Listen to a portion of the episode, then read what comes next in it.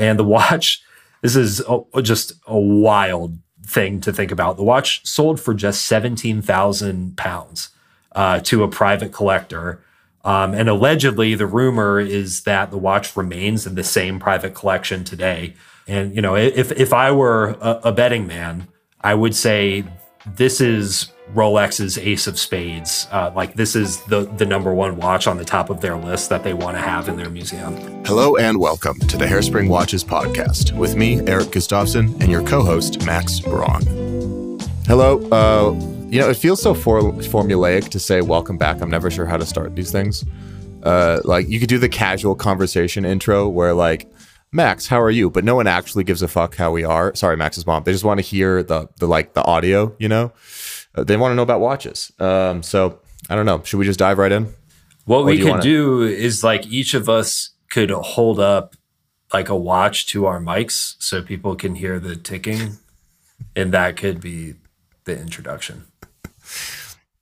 Uh, yeah. Hard pass. Hard pass. We can just start. We can just start. Okay. Max, how are you? I'm fine. Better now that we're talking. How are you? I'm great. Um, I'm hot off the heels of uh, Red Bar meetup last night, which was fun. Um, I don't, I don't really make it out to all of them, but I enjoy going when I'm able. Uh, there wasn't kind of a lot to write home about, except for there was a gold eight one seven one uh, Padellone, which was really amazing to see. And uh, some uh, one guy brought a Piece Unique Arm and Strom with a dial in Korean, which was really unexpected and kind of cool to see too. So those are the highlights. But um, I'm doing great. I'm, I'm really excited about tonight's topic. Uh, I've had a lot of fun thinking about the kind of premise here, so maybe we should just dive right in. That's the fastest I've ever heard somebody gloss over a gold Padellone, but okay. Well, uh, yeah, th- this this guy and I are friends. I mean, the so I'm in. Uh, Boulder, which is very close to Denver, which is where I go to these meetups, and there really aren't uh, uh not to be, you know, I, I never want to be um like condescending anyway, but there aren't a lot of like really serious watch collectors here, but there are basically two, uh, and we're and we're friends, and uh th- this guy has uh, made some amazing acquisitions recently, one of which was this Padellone, and the other was a uh, uh Longines Summitore, which is an equally, you know, beautiful, amazing, rare thing, and especially in the condition that he has. Wow. So yeah, I was really excited to see both of those and play with those a little bit. Uh, not something you get to do every day. Uh, you know, it, it, exceptional watch. Uh, it's a watch that we even talked about, I think, in what was it, our second episode, is maybe the consummate Rolex dress watch from that kind of era when they were doing complicated stuff. A very exciting thing to see for sure. Yeah, a consummate uh Rolex dress watch for sure, particularly in gold. I mean, and it, it can go gold or steel, but um, can you share uh where he got the watch? I cannot, unfortunately. Okay. Because I actually don't know. He was a little coy about that, but it's all good. Uh fair enough. Um you raised a good point though. Uh yeah, I, I'm not sure how much of our audience knows where we are geographically. I think it would be pretty easy to assume that we're in New York or something, but you just heard Eric say he's in Boulder and finds himself in Denver quite a bit. Uh, I'm in Atlanta, and, and so I share that so that if anyone listening finds themselves uh, in either of our cities, please never hesitate to reach out. Would love to go out to dinner or grab a few drinks or meet you in person. Yeah, I, I quite enjoy those too. Uh, all watch meetups are welcome. A hundred percent. So uh, not last night, but the night before, I was watching John Wick four, and it's amazing. It's a fantastic movie. But uh, being the pedant that I am, I couldn't help but think how much more enjoyable it would be if John Wick had a watch as great as the movie is. So he wears a Carl F. Bucherer, a Monero. But I'm not going to roast it, but I think we can all agree it has nowhere near the personality and likability of Wick himself. I've always wondered how that partnership came about. It's just so bizarre. Uh, but it sparked an idea because bad watch character pairs are a common problem in many, many movies. So here's the premise. Uh, we're, we're calling the start of this episode the Hollywood Watch History Rewrite. And we're going to run through a few iconic films with watches and choose a new watch for the protagonist. The only rule is that it can't be a watch that's already in the film. So we're re-scripting that bit of history. That's the premise, and John Wick is the first movie. I'm sure we both have a lot to say here. Um, I've introduced it. Max, why don't you start us off? Okay. So full disclosure, I've only seen the first Wick. I have not seen the final three. That's really the one that matters, but you should. They just get better. I had to Google the watch that he wore because it's not really prominent in the movie. right? Or at least not in the first one. Not not terribly. It does get a little more prominent. Uh, you can see it, but uh, you kind of have to have the personal curiosity to go and hunt down what it is to know. Got it. So it's been some time since I saw the movie, so I went on YouTube and Googled some of the scenes, and I recalled... Wait, wait, wait, wait. Let me recap. I can do it very quickly. People kill dog, man kills people. Carry on. That's actually a pretty good synopsis from what I can recall. But um, what I what really stuck out to me, because I was kind of looking through objects throughout the scene, and he drives a resto-modded Mustang. Mm-hmm. Uh, and that's how I sort of re- landed on the watch that I chose, which uh, is a Bamford Rolex Submariner. That's unexpected from you. Well, I mean, it's not what I would pick for me, but it, you know, it's resto-modded, uh, in the same way, kind of, that a vintage Mustang would be.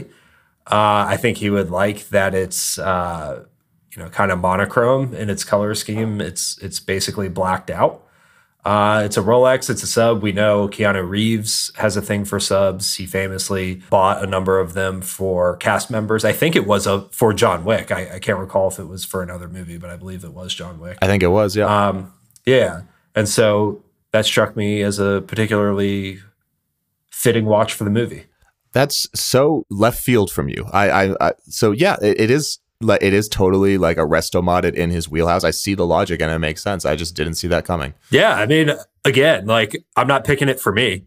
I yeah, think, no, I, I think I struggle with that a little bit. So I have such kind of hardline watch rules for my own collection. I struggle to look outside of them, but I, I really do need to be better about that. Yeah, this was uh, outside the box for me for sure. It took me some time to get there, but I have to give a little bit of credit again to the car. Like seeing the the resto modded Mustang really put that sort of category into my head. I like it. I love it. Well done. I don't. So if you watch the the latter three films, there's an aspect of his personality that becomes more clear. He's he exhibited exhibits it in the first one, but it's on a lower kind of momentum. I've heard this theory brought up from a friend of mine, and I completely believe it, which is that John Wick is somewhere like really far on one side of the autism spectrum.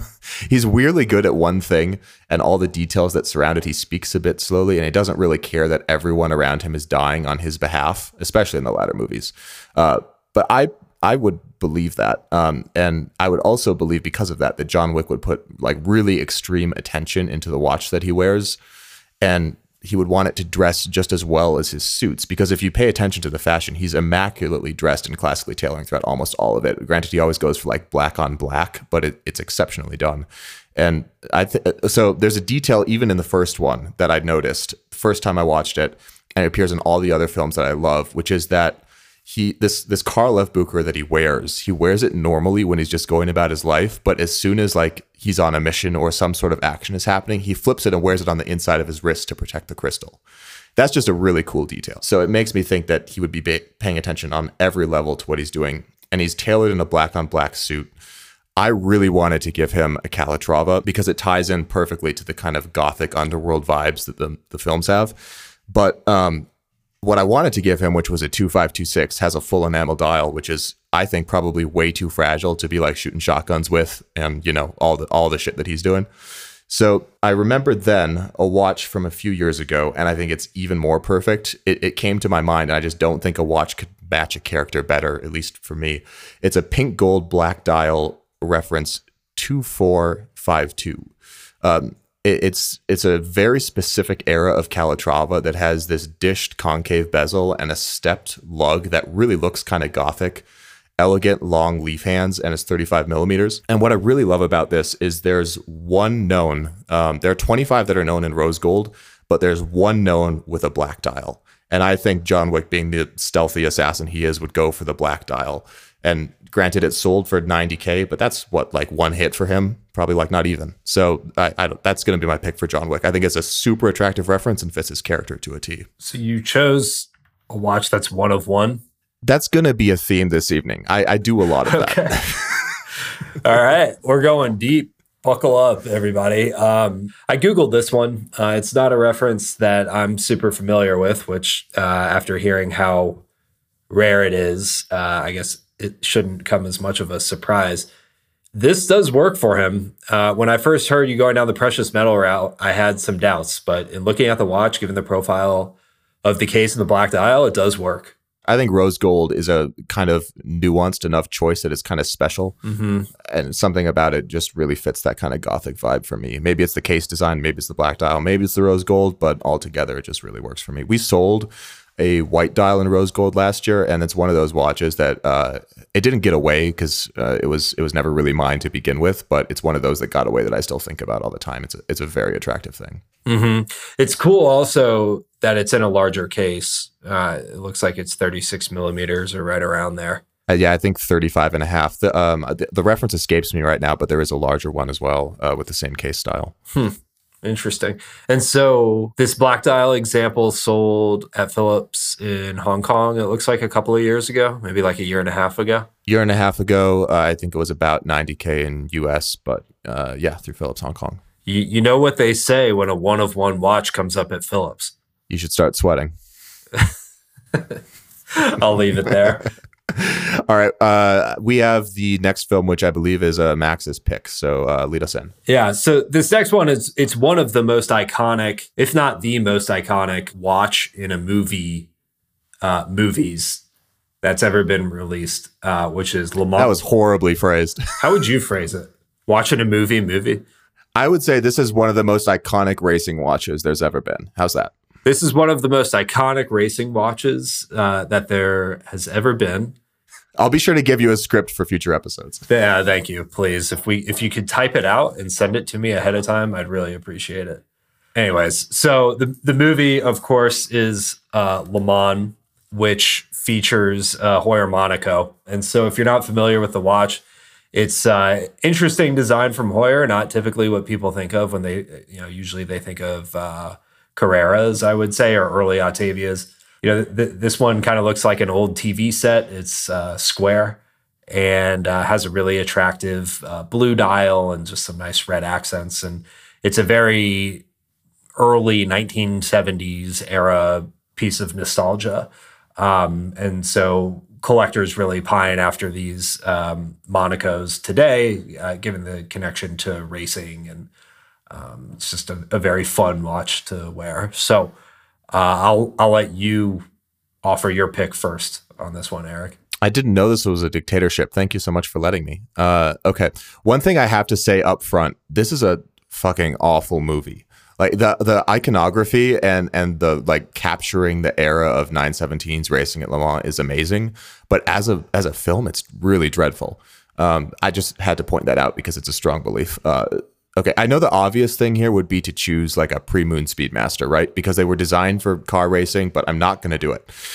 Le Mans was filmed in nineteen seventy, which means we have basically all of the sixties to play with. My first thought, I think probably like almost everyone's here, was going to be going like a super niche chronograph uh, with a tachymeter scale, something like a Legant by Zenith, an Ennicar Sherpa graph, which would make sense for all of the F one connections and like to Sir Jackie Stewart and all of that, or a LeCoultre, a LeCoultre E three fifty-five, sorry, full French, Gégé Lecoultre, um, or Nina Rint. Uh, but then my mind just, it does this thing sometimes where it just plants a little seed of uh, something I would remember from like five years ago in Googling watches.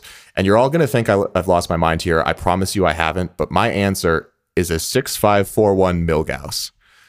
The trouble is the reasoning and logic for why I chose this fits a lot better into the next topic that we're going to discuss this evening.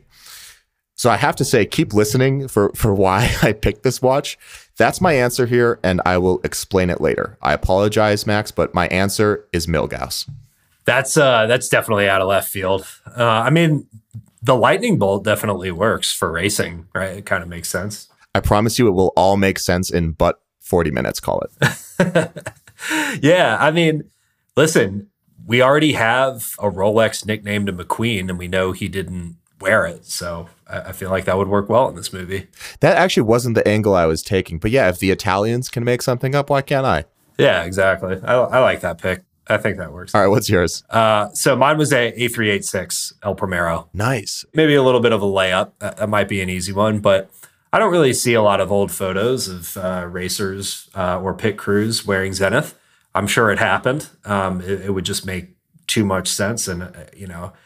I, I think one of the reasons why so many gravitated towards the Monaco is because it had the automatic movement. So, um, yeah, I think a Zenith would look perfectly at home in, in that movie. That's a fantastic point. I've actually never really stopped to contemplate this. I wonder why more people in racing didn't choose El Primeros.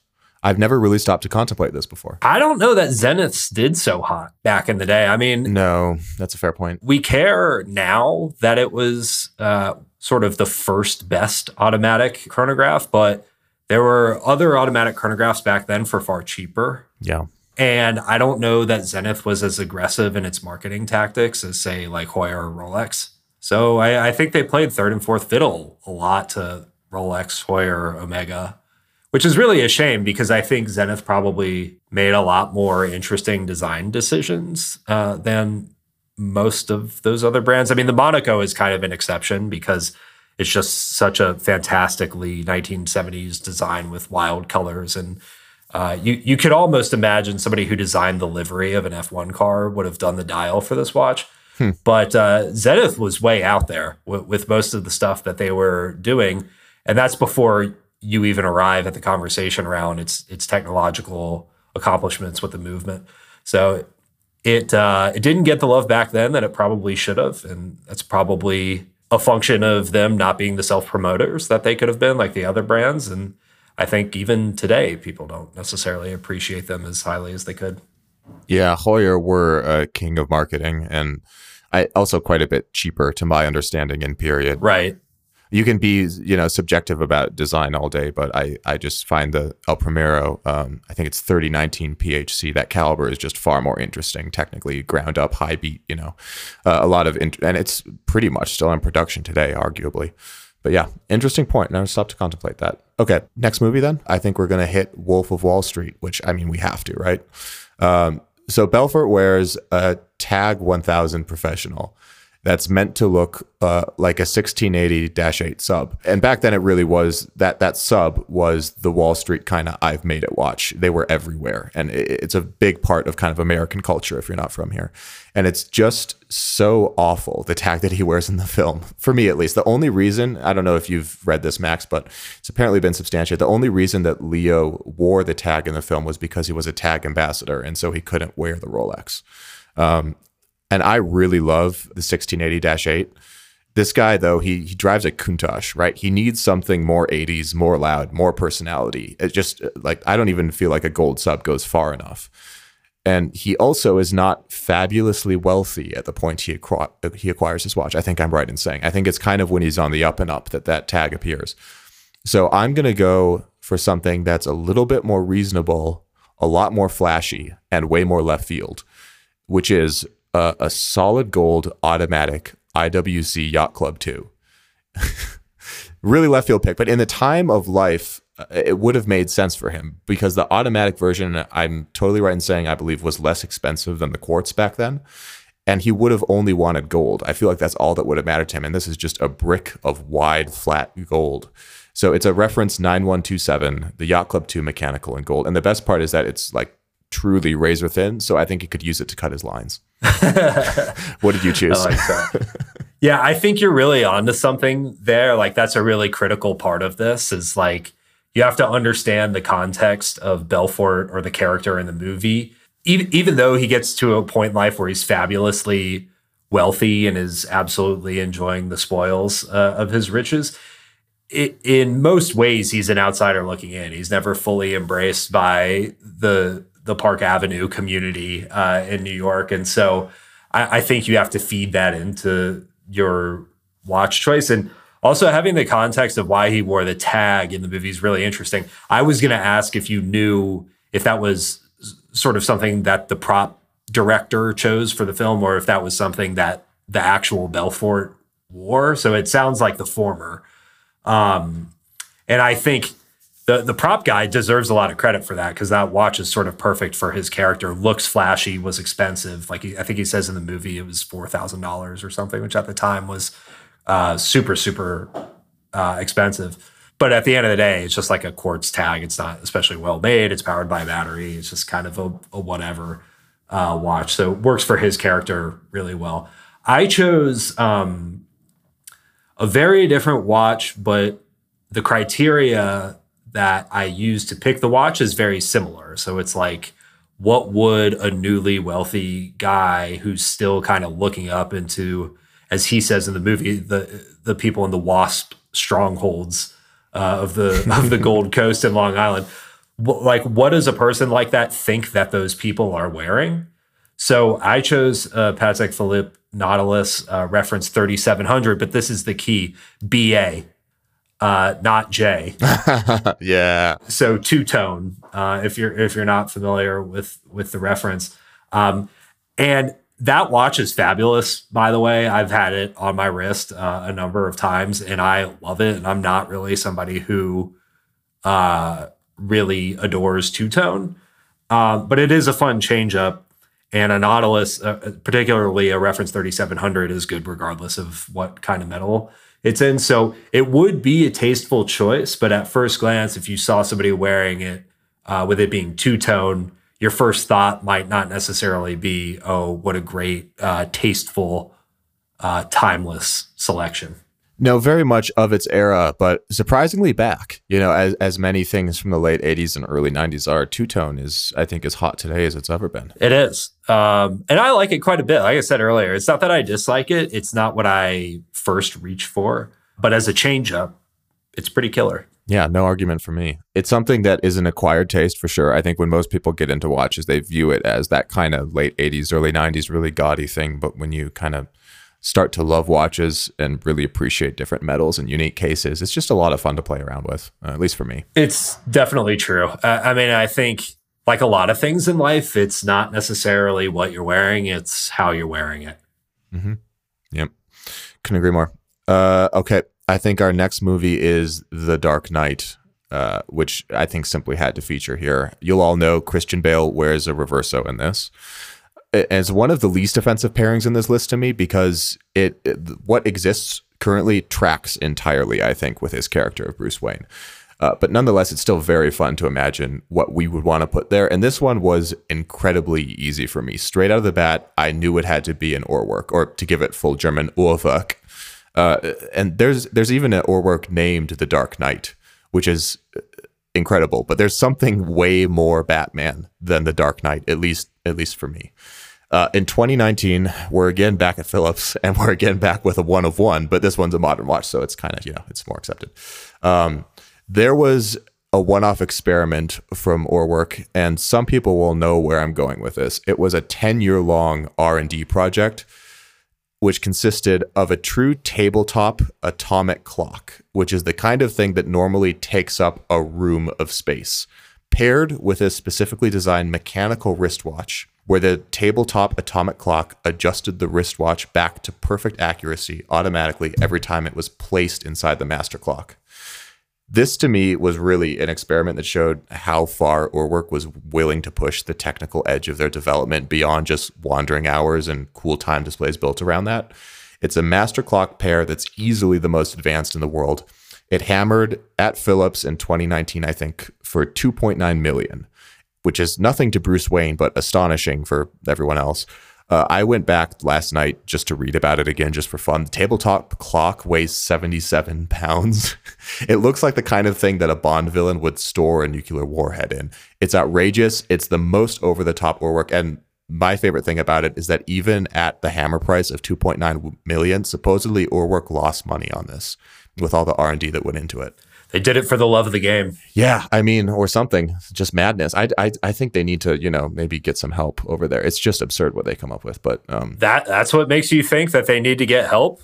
Baumgartner leapt from a spaceship and free fell. I don't even know how up he, how high up he was. But wait, uh, is that the same Baumgartner? I swear that's a different Baumgartner.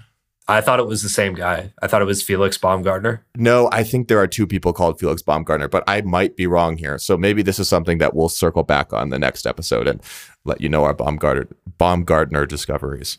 Okay. Yeah, well, we're going to have to do some research on that. It would be very strange if there were two guys named Baumgartner who are this insane. I think it is. I think it's two Germans who are both just bonkers and just expressed it in different ways. Don't name your kid Felix Baumgartner, everyone. Keep them safe. That's unreal. Um, Yeah, I think this thing is really cool, and I could absolutely see, like, if you subtract Urwerk off the name of the clock and off the watch, you could see um, Bruce Wayne kind of enlisting Fox to help him design something like this. Mm-hmm.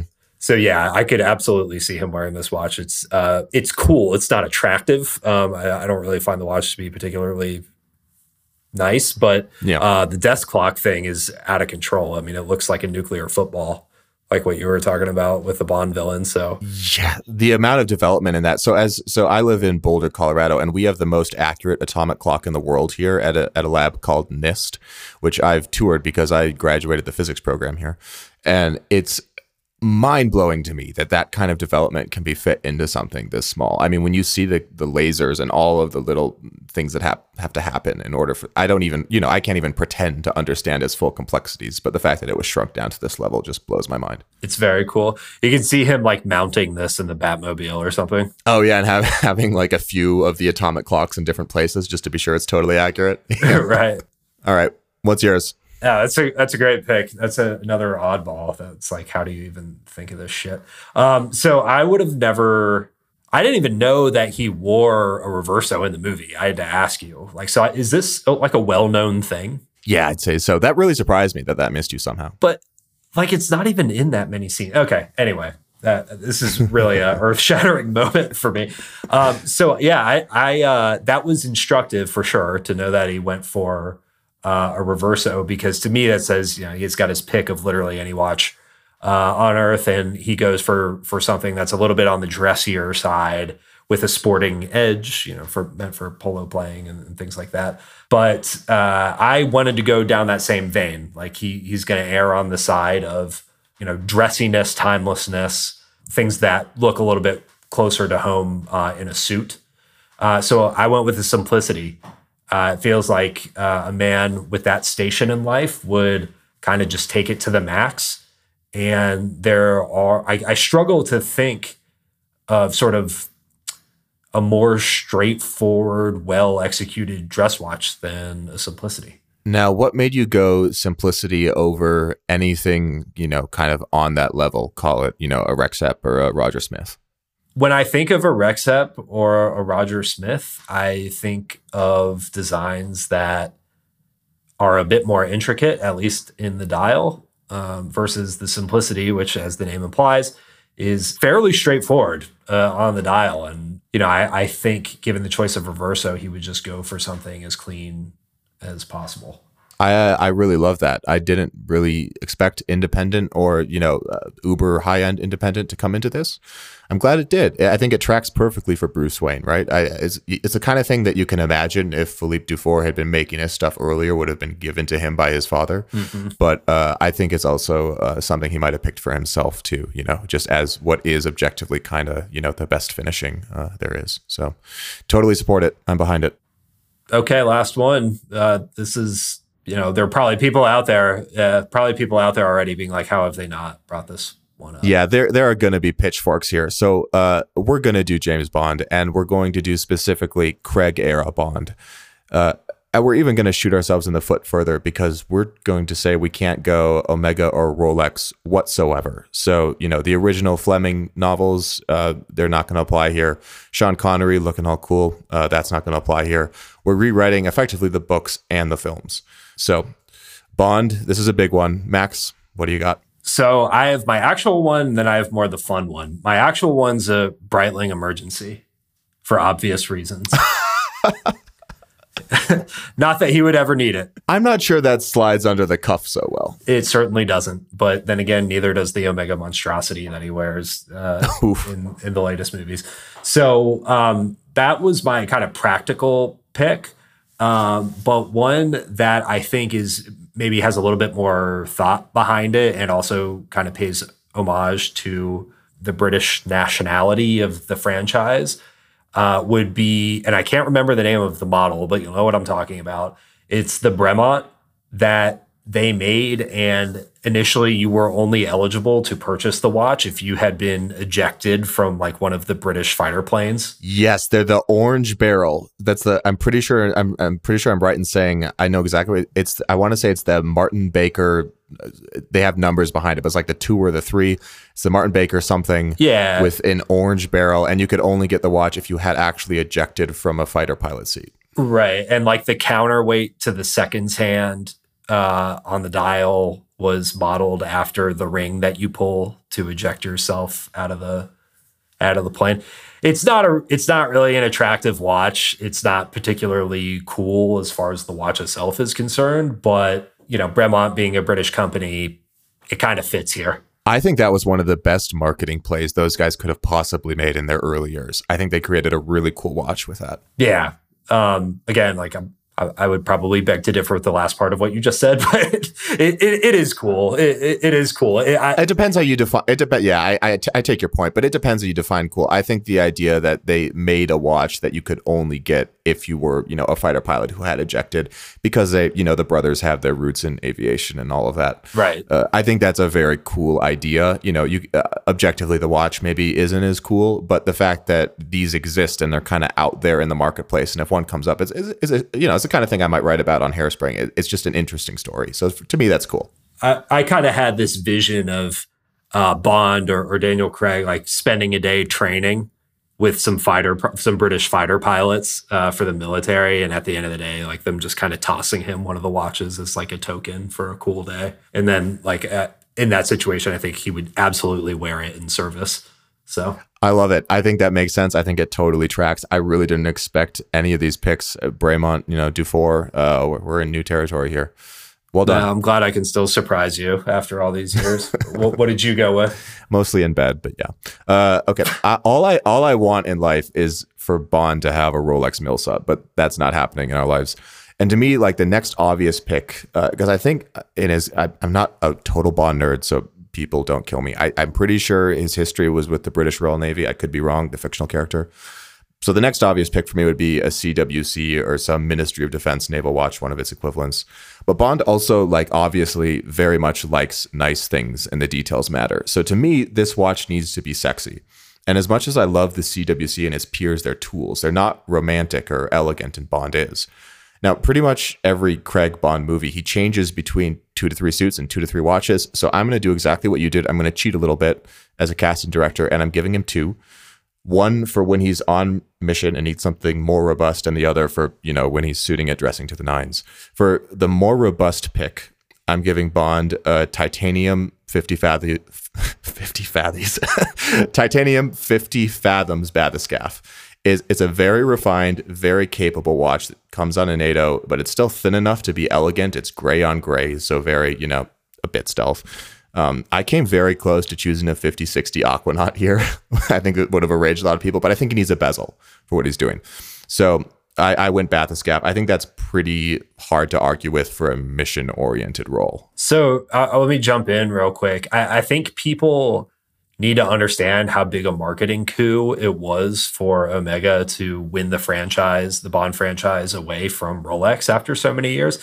Could you imagine where Blancpain would be today? Oh my God. Uh, if instead of Omega, they had won that, uh, whatever it's called, sponsorship, sponsorship uh, placement, ambassadorship, whatever it's called. They wouldn't be having to sell swatches, I'll tell you that much. Yeah, I mean, I hear so many people like want to love Blancpain and specifically uh, the fifty fathoms, but they j- like it just doesn't have the recognition in the market that I think a lot of people pine for when they're buying a watch kind of in that price range. And man, if they could somehow figure a way to get that into a movie, I, I just feel like it would be a smashing success. They are very impressive watches in the metal, even despite the lightness of titanium. As soon as you get hands-on with these, you can feel the quality oozing through it. So I, I just feel like that really suits the kind of go anywhere, do anything, Bond, you know, dive, do whatever you need to do. And is this the the thirty-eight millimeter version, or is it the larger? Uh, are there, you know, I, I really should be better on modern watches. Let me, uh, I'm... No, you shouldn't. Hairspring podcast, be ignorant about watches. Uh, so there's there's a forty-three, right? That's the size of the larger one. And then did they release one in a thirty-eight? I'm not even sure if they did or not. Maybe the one that they did for Hodinkee. Did they do one for Hodinkee? I mean, that would make sense if that were the case. I don't even know. Yeah, here, here, here. I, I got it. Yeah, there was a hands-on from twenty seventeen. The Blancpain fifty fathoms Bathyscaphe thirty-eight millimeter. Perfect. Then yeah, I think I'm going to have to go thirty-eight. That that does make more sense. Uh, and it, it tracks more closely to my second pick, uh, which is for his formal outings, something very much in the Bond aesthetic. And I would say probably the sexiest dive watch that's ever been made. so much so that you could almost pass it off as a Calatrava. These are big words, I know, but it's the Breguet sixteen forty-six, one six four six. If you don't know what this is, it looks nothing like the Breguet divers you are thinking of when I say Breguet diver.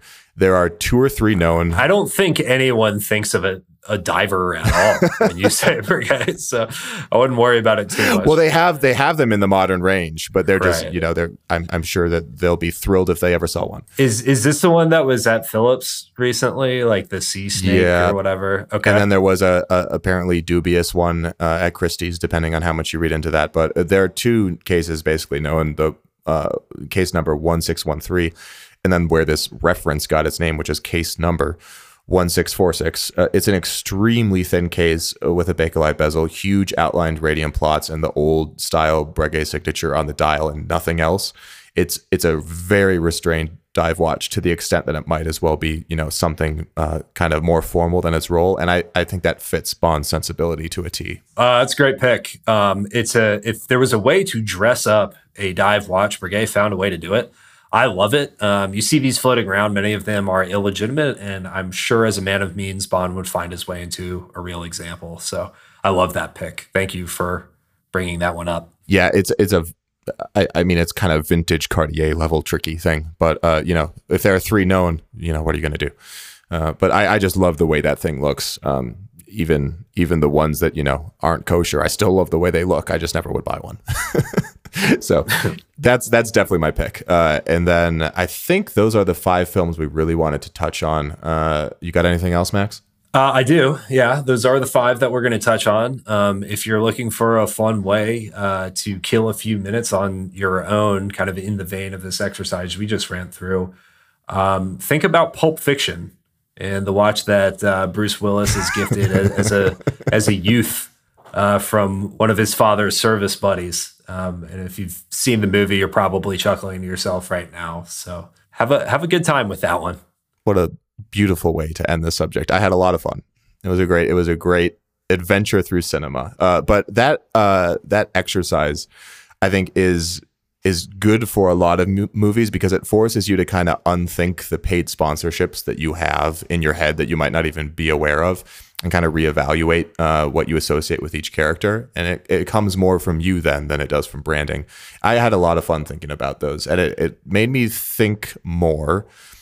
And it links very nicely with something that you kind of placed into my mind earlier this week. Uh, there are a lot of really great watch stories. And Max, you introduced this topic, um, so why don't you tell me a little bit more about what you were thinking? But uh, watches get used in real life too. Yeah, um, you know, as when it comes to vintage watches, there are a lot of great stories, um, particularly that come from use cases for the watches when they were originally manufactured.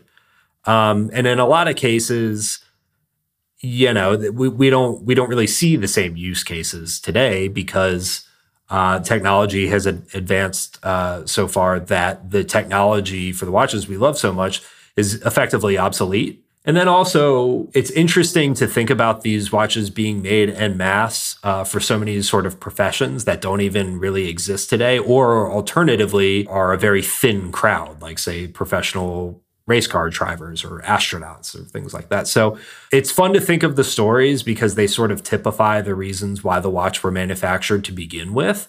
Um, and it, it kind of lets us normies or plebeians like kind of play dress up a little bit. And it helps us play, place some context uh, around why these things were, were made in the first place. So um, I thought it would be fun if Eric and I could think of some underrated stories. We we kind of hear the same ones get regurgitated over and over again. I, I think probably the biggest one is the Speedmaster uh, going to the moon. And so uh, there are some other watches, some other stories that don't get quite as much uh, publicity for one reason or another that I thought it would be fun to share. I think it's also important work. Uh, people really do need to realize the difference between watches when they were necessary uh, for a lot of important things as opposed to today when, not to be, you know, disparaging, but they are effectively luxury products. Um, so bringing it back to going back to movies, my earlier pick uh, for Le Mans when I chose the Milgauss, this is where I want to start this conversation on my side. There was a two or three year period where Rolex was involved in the official timekeeping of Daytona and Sebring, but it wasn't yet official, and the Cosmograph hadn't been branded a Daytona. And during these couple years, I believe it was between sixty-two and sixty-five, they gave the winners of Daytona and Sebring smooth bezel six five four one Milgausses. There's an incredible photo of a Spanish racing driver, Pedro Rodriguez, winning the sixty-three Daytona and being gifted a Milgauss. And then Ken Miles and co-driver Lloyd Ruby of Le Mans and Ford versus Ferrari fame, they were also awarded a pair at Daytona. Uh, it's confusing, but they were awarded a pair of Milgausses at Daytona. And they were photographed wearing them many times after. And finally, the very storied NASCAR driver, Richard Petty, this is very left field, he also owns one, which gives what is a traditional scientist's tool watch a strange, absurd motorsport edge that no one really knows about. Virtually no one knows about. It's it's just bizarre, and I love it. Uh, but it comes from kind of a period where Rolex were really doing the timekeeping for Daytona, so I wanted to mention it. And now, hopefully, it makes sense why I chose that for the movie Le Mans, because Steve McQueen's character, to get to Le Mans, was probably racing in these races around that time frame. That's brilliant. I, as a native North Carolinian, uh, I've got a strong affinity for Richard Petty. The guy's kind of impossible to not love. And seeing him in, in photos, in old photos, both as a race car driver, but then in his later career uh, as more of like an ambassador for NASCAR and, and one uh, and and somebody who managed uh, teams, uh, seeing him wear like Daytonas and things around is is very, very cool. Mm. And uh, to our broadly international audience, which we do know by the metrics, if NASCAR doesn't make a lot of sense to you and you think it's just Formula One going in a circle, you're entirely right. But here in the U S, NASCAR isn't a race. It's an excuse to go get drunk and hang out and get tan and have some fun kind of partying for a couple of days. That's really all it is. Listen, do I watch NASCAR? Nope. But do I love it anyway? Yep. Me neither. It's an event to go to. Yeah. All you really need to see to understand it is just go Google Richard Petty. And look at three photos of him, and you'll see exactly what we're talking about. Guy, uh, you may not love how he drives a car, but I can think of not too many people that would be more fun to have a beer with. That man might have more style than James Bond. In the South, he does, for sure.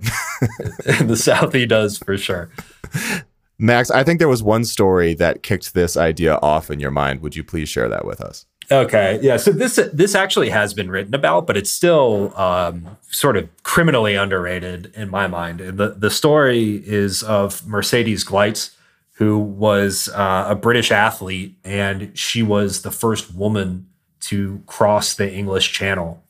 And unfortunately, this wasn't the case when she first accomplished the feat, but she uh, later did the crossing again. Uh, and this time was wearing a Rolex Oyster, not on her wrist, uh, but around her neck. So many people aren't familiar with this watch, which is a shame because, uh, first of all, it's just an incredibly impressive achievement. And then second of all, people don't really understand the significance uh, of the watch. It was one of the first Rolex Oyster models, and the case of the watch was really interesting. It was octagonal, uh, and it was made of nine karat gold. It was one of the first waterproof models from Rolex. They did have some models that were earlier uh, and waterproof, but this kind of execution of the case included a screw-down crown, and that kind of became one of the key tenets of Rolex's sort of sport design that, you know, still persists uh, today. So it's just a monumentally important watch to go with like a very cool uh, woman and, and trailblazer and, and athlete. So a couple, a couple other things about it um, that I that I think are really interesting. I mentioned that Gleitze was the first woman to swim the Channel, although she had done so successfully prior to the attempt uh, when she wore the Rolex. And there was some controversy there because um, there was another woman who apparently claimed she was the first Uh, to, to cross the Channel. And so Gleitze actually went back and did it for time the second time around. And that's why she wore the watch. That's pretty badass.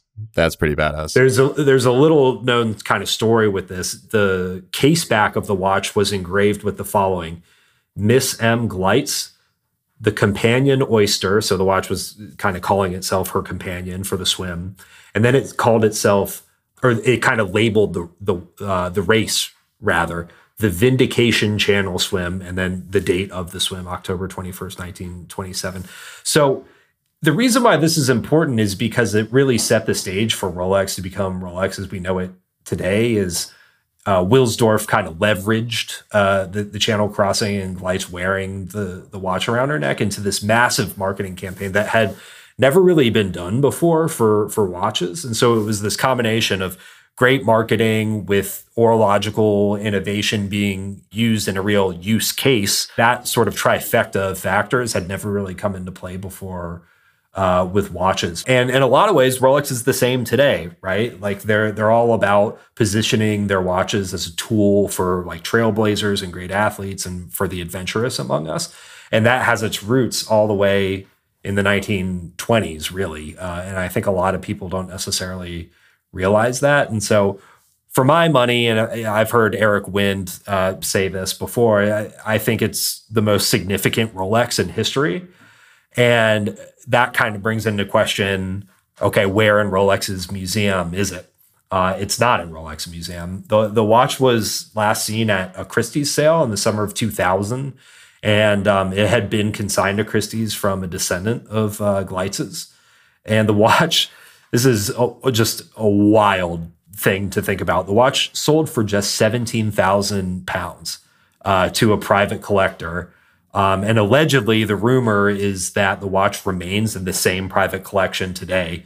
And, you know, if if I were a, a betting man, I would say this is Rolex's ace of spades. Uh, like, this is the the number one watch on the top of their list that they want to have in their museum. So I think not a lot of people know the story. I think some people loosely know the story, but don't truly understand the significance of it. And so, you know, I would really encourage people to, to hop online and, and do a little bit more research. There's some great material on the original patents and design for the uh, for the Oyster case. And it's just really important in, in understanding what is unquestionably the largest watch brand and, and possibly, I think I would be comfortable saying the, the most significant luxury brand in the world. I think you're entirely right. I would say this is the start of Rolex's most significant contribution to the watch world, which is peerless marketing. If, I, if I'm not mistaken, they uh, had in Rolex, uh, you probably couldn't call them A Ds at the time, but in Rolex stores of the era, they had little water fishbowls with watches at the bottom of them and then advertising all around this feat. Uh, it, it is a It's an incredible story. It's an incredible watch. And I actually did not know that bit of trivia about Christie's. I'm going to put that in my back pocket. That's brilliant. Thank you for that. I think everybody, you know, when they think of the best vintage Rolex stories, they they think of the sub getting strapped on to the submarine or, or the Sea Dweller going to the, I don't know. What did they call the first one? I guess it was the sub getting strapped to the submarine and going into the Mariana Trench. Uh, trench. Yeah. Go before that. Like, I, I think that that's obviously an amazing story, but it's really just a continuation of what we're talking about right now. Yeah. And actually, so I have a few more stories that I kind of want to touch on, and then one I want to dig a little deeper on. But the few stories I want to touch on are really similar to this. And it, it I think it points to a broader theme. Uh, the first is uh, I have two that I think probably people who are deep enough to be listening at this late hour of the podcast will have heard before. One is called The Watch That Came In From the Cold, which is a really exceptionally well-written story about a guy called Norman Schwartz, who flew covert missions for the C I A during the Cold War. He was shot down over China on an extraction mission, and Schwartz didn't make it, but his watch did, and it came back to his family many years later.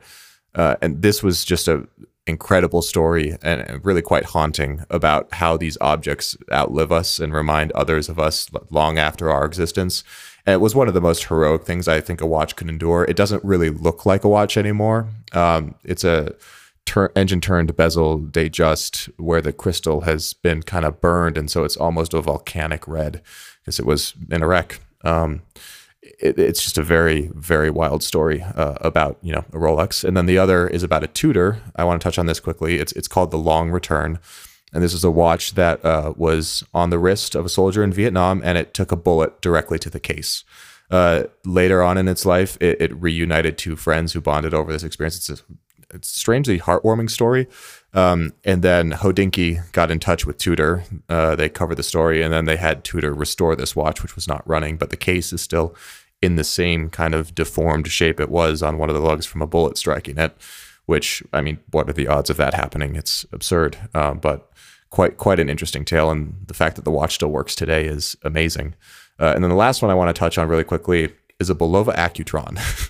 And the, the Accutron is going to be known to almost everyone who listens to this, but the Accutron Astronaut is a little bit more niche, and it has one of the most incredible aviation histories of any watch that no one really mentions. It was on the wrist of pilots during the Oxcart spy plane, the U two, the X fifteen, and eventually the S R seventy-one and all of its development. Pilots back then needed a watch that was able to cope with massive temperature fluctuation and high G acceleration, and none of the mechanical watches that the U S tested could handle it. They all struggled with it. And I think the story of the Concorde G M T is great, you know, it, it, professional tools for pilots, but this was a watch for spy planes, and, you know, I just find that way cooler. People, you know, the watch is not as valuable simply because it's quartz, but um, you know, historically, it's a very significant watch to aviation. And it's also, you can find them on these coffin link bracelets, which just for me, I find really rather sick.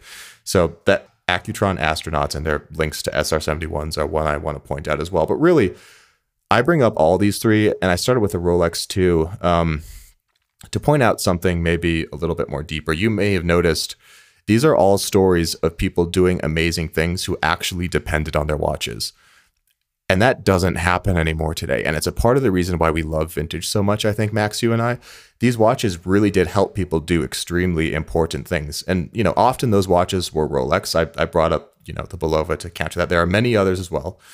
But for all the nonsense that's attached to many of these brands today, that golden era really did stand for something for me. Um, and there are just amazing stories that I think all too commonly kind of just get lost. It's just important to, you know, as somebody who's actively involved in the hobby, it's important to kind of take it upon yourself to, you know, do do a little bit of unprompted research and just like dive deeper and challenge the things you know, and challenge yourself to to find more cool stories, because there's really no shortage of them uh, online. Many of them uh, have been super well documented o- over the years. Um, and so it can be really rewarding to take the time to really learn great stories and how they've kind of come to frame the the watches that we know and love today. So I would encourage you all, when when you're done thinking of a, a new watch for Bruce Willis to receive in Pulp Fiction, you know, maybe maybe go out there, spend a little time on Hodinkee, spend a little time on the old Rolex forum, see if you can dig up a cool story or two. Because when you find the one that maybe you read ten years ago or fifteen years ago or or whatever, and it's an important story and it's really got some some action to it, um, it's it's very rewarding. And it, it just just helps you appreciate the watches all the more. So I have one more for you, and then we'll move it on, which is, I think, emblematic of what you just described. It's a tale of Charles Worle and his Patek Philippe fourteen sixty-one. Um, In World War Two, Charles Worle was a U S Air Force pilot who was shot down and sent to Stalag Luft three, where he helped dig out the three tunnels that led to seventy-six men escaping uh, the Nazis, which is incredible. But one of the few glimmers of hope during his time was a Patek Philippe. He came across a promotion when he was in the camp in a magazine, I believe, of Patek advertising a buy now, play later, pay later plan to everyone, which is just absurd to think about. I know the Swiss, you know, are famously neutral, but the fact that these guys were carrying on making watches when the world was burning around them is just absurd. But uh, he filled out his information on this card and posted it.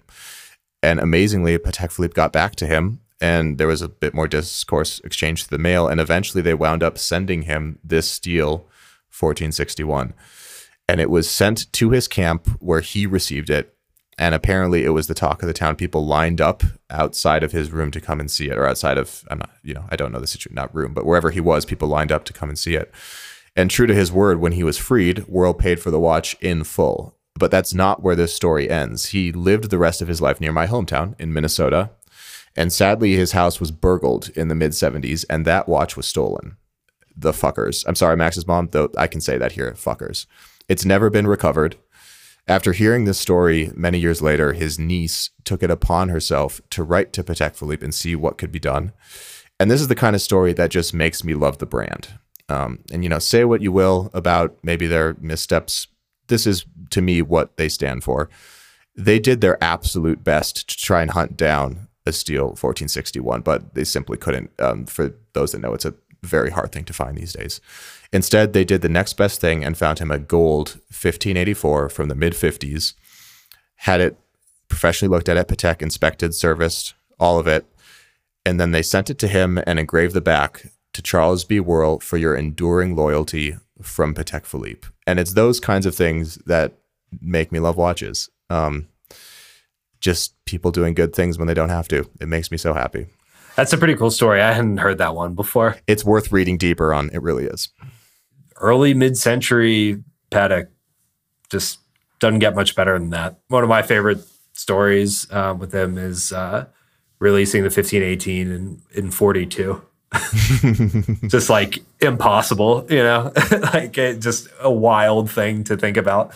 But yeah, that's what they were doing back then. They had their heads down making watches, and the best watches in the world back then. You could say they're still doing it today. Yeah, I would. I wouldn't. I wouldn't say that, but you know, some people might say that. Yeah, uh, I think we're going to close out with an Only Wrist, uh, and then that's it. Um, this week's this week's Only Wrist comes to us from Ohio Watches, spelled O H underscore I O dot watches on Instagram, and it is the following. You are a thirty-nine-year-old E N T surgeon living in Minnesota. My homeland, you know, we're doing well in this episode. Five years ago, your fitness tracker broke, and you've been wanting something more permanent. So fast forward five years, you now have a collection of a few modern sport Rolex, Tudor, and even the odd Nomos. You've been ranting in your wife's ear about a birth year watch since this addiction hit, and to your surprise, she's behind it. You want a watch from nineteen eighty-three to mark your fortieth.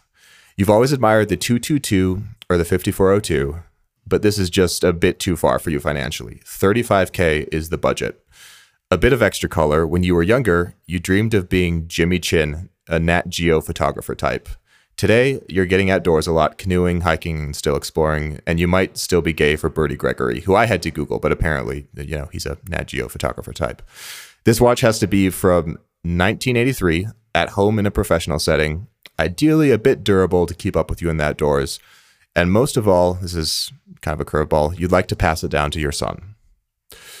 Okay, Max, what do you got? ten sixteen. You have to say more. You have to build up to it. This is an entertainment podcast. I don't know. I mean, ten sixteen is kind of perfect. Midwestern sensibilities, likes to spend time outside. The watch can hold up to it. Uh, like, sounds like somebody who would do a lot of shopping at L L Bean and, and things, or like an Orvis or something. I, you could easily slap like an L L Bean or Orvis logo uh, on the dial, and it would look right at home. I mean, this is the the watch du jour of, you know, guys who sort of fashion themselves as uh, sharply dressed outdoorsmen. I'm thinking of a particular editor at uh, Hodinkee. Uh, you know, it just doesn't really get more perfect than this for, for this guy's lifestyle. I'm annoyed. I mean, okay, I think the ten sixteen... You're annoyed. I'm it, annoyed. We're both annoyed. Great way to end. The ten sixteen, I think, is unarguably a great pick. Uh, it fits him. It fits his life. It's fine. It's not as inventive as I would like. I will criticize this. So I'm going to lean more into the side of his aspirations and professional life. From what I understand, surgeons can't wear anything in the O R for obvious, you know, bacterial reasons and all the rest. But uh, even just around the space, from what I understand, there are a ton of massively magnetic instruments and heavy machinery. So I want something very substantial, durable, ideally anti-magnetic, and also something that scratches the two twenty-two and fifty-four oh two itch very thoroughly. And for me, there's really only one option that hits all of these, and it's the original eighteen thirty-two I W C Ingenieur. It's Genta designed, legendarily durable, with one hundred meter water resistance too, so it can jump in the Minnesota lakes. And it's that overbuilt because it's housing an iron anti-magnetic Faraday cage. I'm going to go gray brushed, yeah, gray vertically brushed dial for adaptability. And that kind of amazingly can only just be had, but it can be had at thirty-five K in today's market.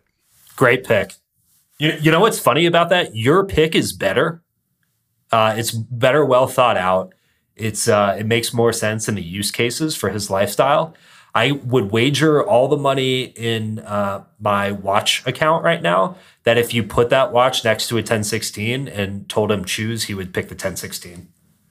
And I would too, speaking plainly. So well done. You win.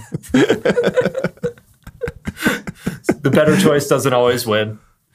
No, but sometimes you got to take a detour to be a little bit interesting. No, uh, that's a that's a that's that was that was a great pick. That was a, like an impressively fitting pick and a little bit more interesting and more exciting. You see what's happening here, everyone? Max Max feels Max feels bad now that he just totally wiped the floor with me, and he's trying to make me feel better having just rubbed it in my face. I see what you're doing.